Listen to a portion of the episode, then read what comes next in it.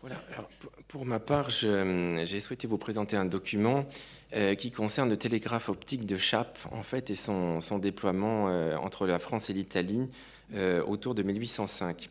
Alors, ce, document, en fait, est un document de la secrétairie d'État impériale, qui était l'organe de gouvernement central de Napoléon dans l'ensemble de ses États et qui lui a permis évidemment une très grande efficience opérationnelle en matière de conduite militaire, mais également de gouvernance politique, administrative euh, et de, de général.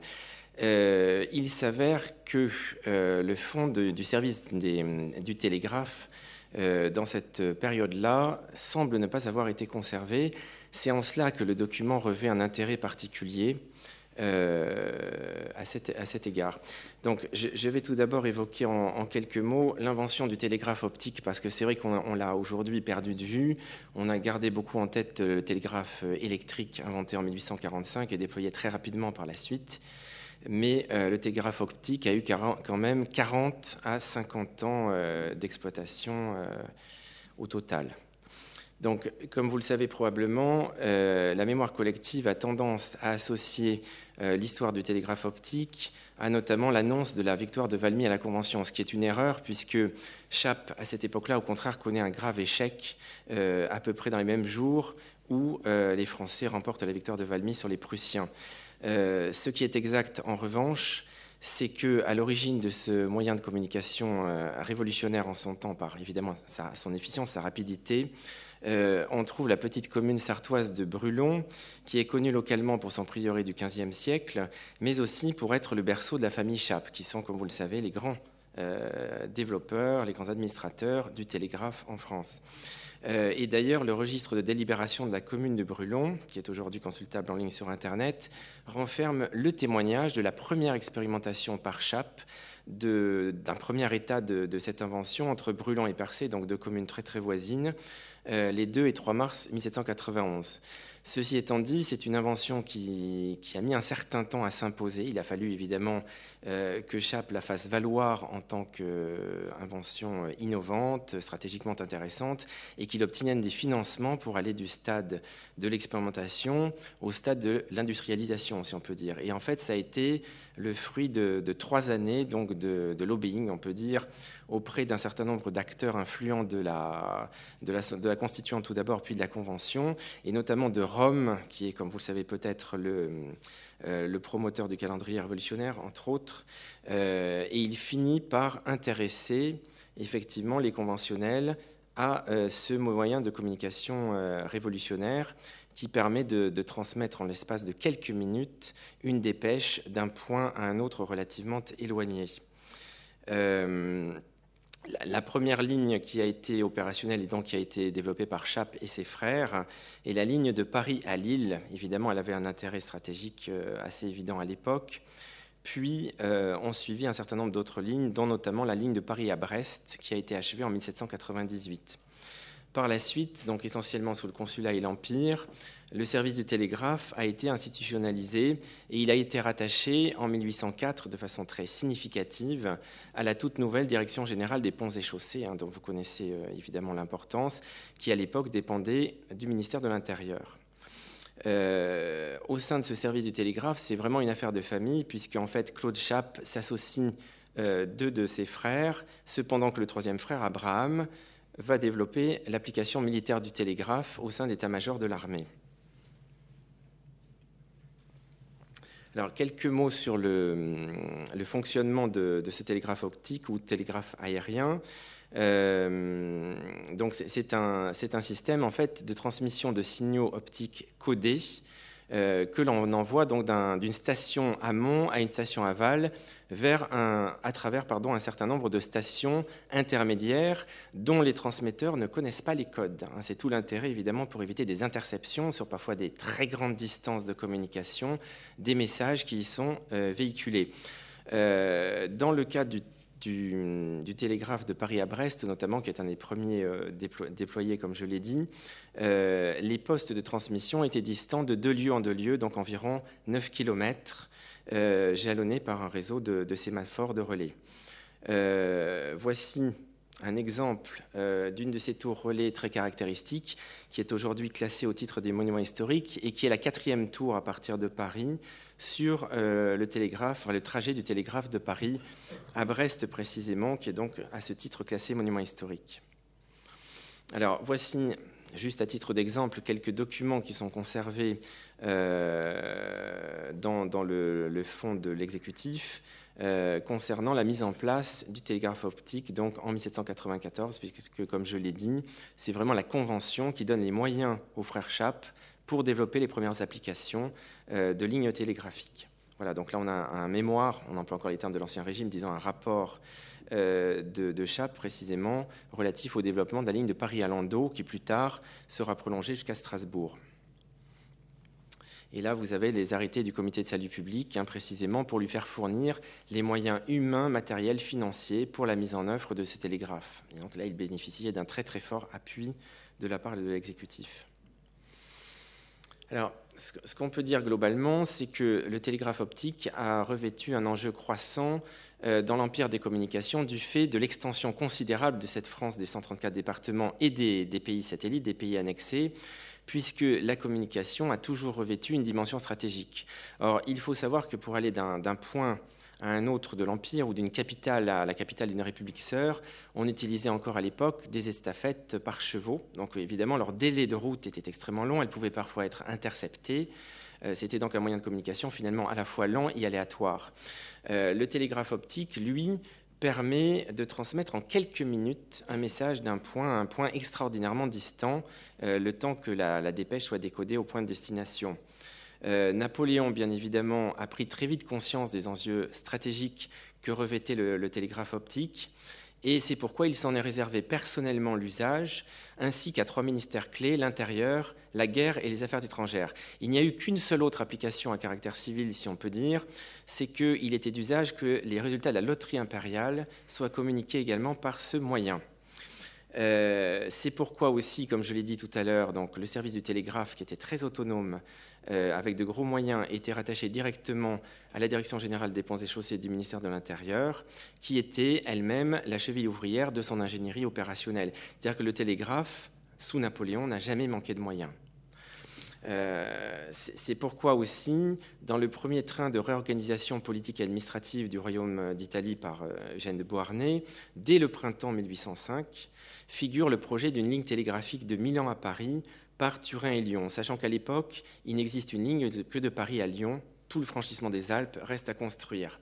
Il s'agit donc bien sûr d'un très très grand défi technologique que de franchir cette ceinture des Alpes sur euh, près de 150 km.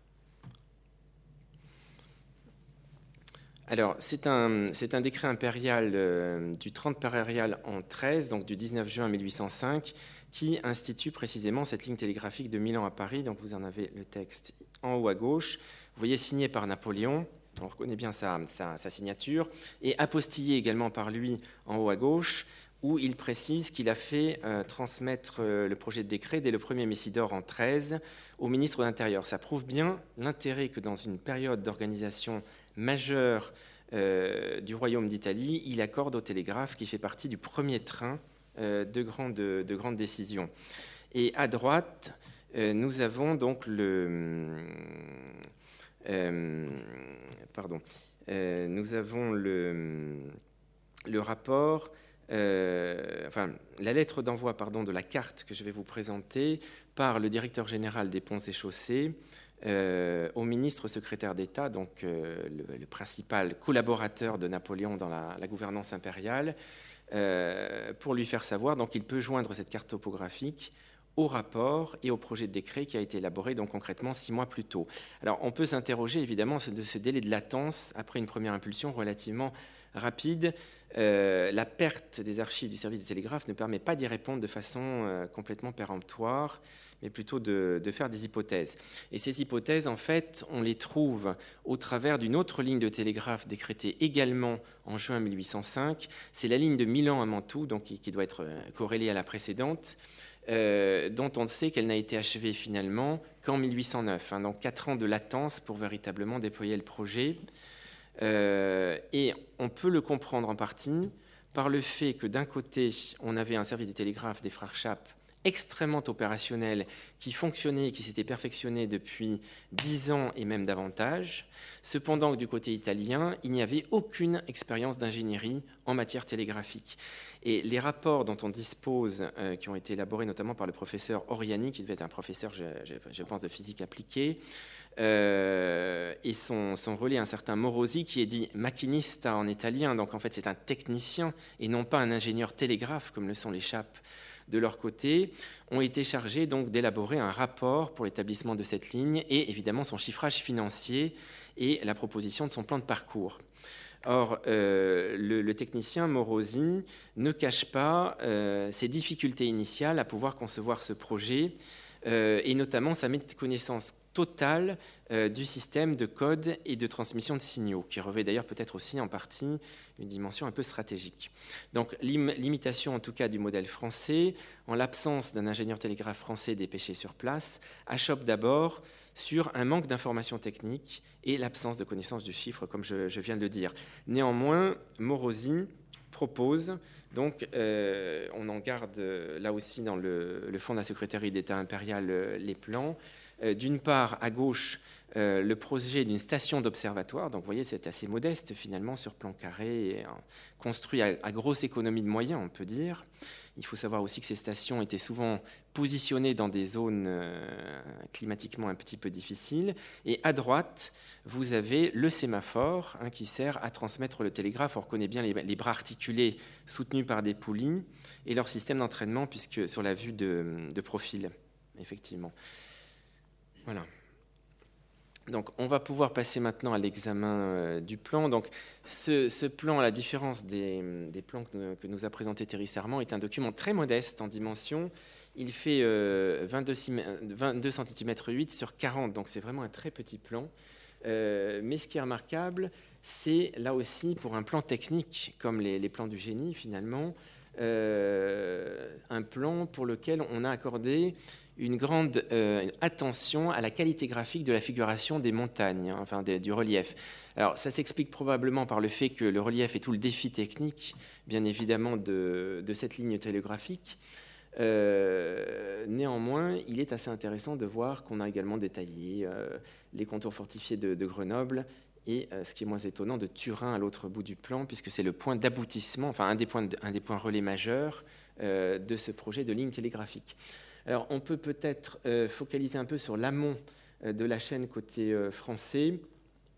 Donc on est à côté de la Plagne, hein. les, skieurs reconnaîtront évidemment le, secteur, et au nord d'Entremont. Alors on, ce plan, si vous voulez, s'étend sur 150 km à vol d'oiseau, hein. c'est relativement important de bout en bout, et il est jalonné de 21 stations, deux stations tête et aval, l'une donc au niveau de d'Entremont, et l'autre à Turin même, qui est le point d'aboutissement temporaire en tout cas de cette ligne Paris-Milan. Euh, ce qu'il faut dire, même si j'ai eu beaucoup de difficultés en fait à retrouver euh, les points cardinaux géographiques, parce que les noms des montagnes et des, massifs ont beaucoup changé depuis cette, cette période, on peut dire qu'on oscille assez fréquemment entre 1500 et 1700 mètres, hein, pour se donner une idée de la difficulté de la mise en place de tout, ce circuit, sachant qu'il fallait pouvoir garantir en permanence la résidence de deux stationnistes, comme on dit, puisque les, relais sont appelés des stations, stanza en italien. Euh, il fallait en permanence garantir la présence de deux stationnistes pour que la ligne reste parfaitement effective.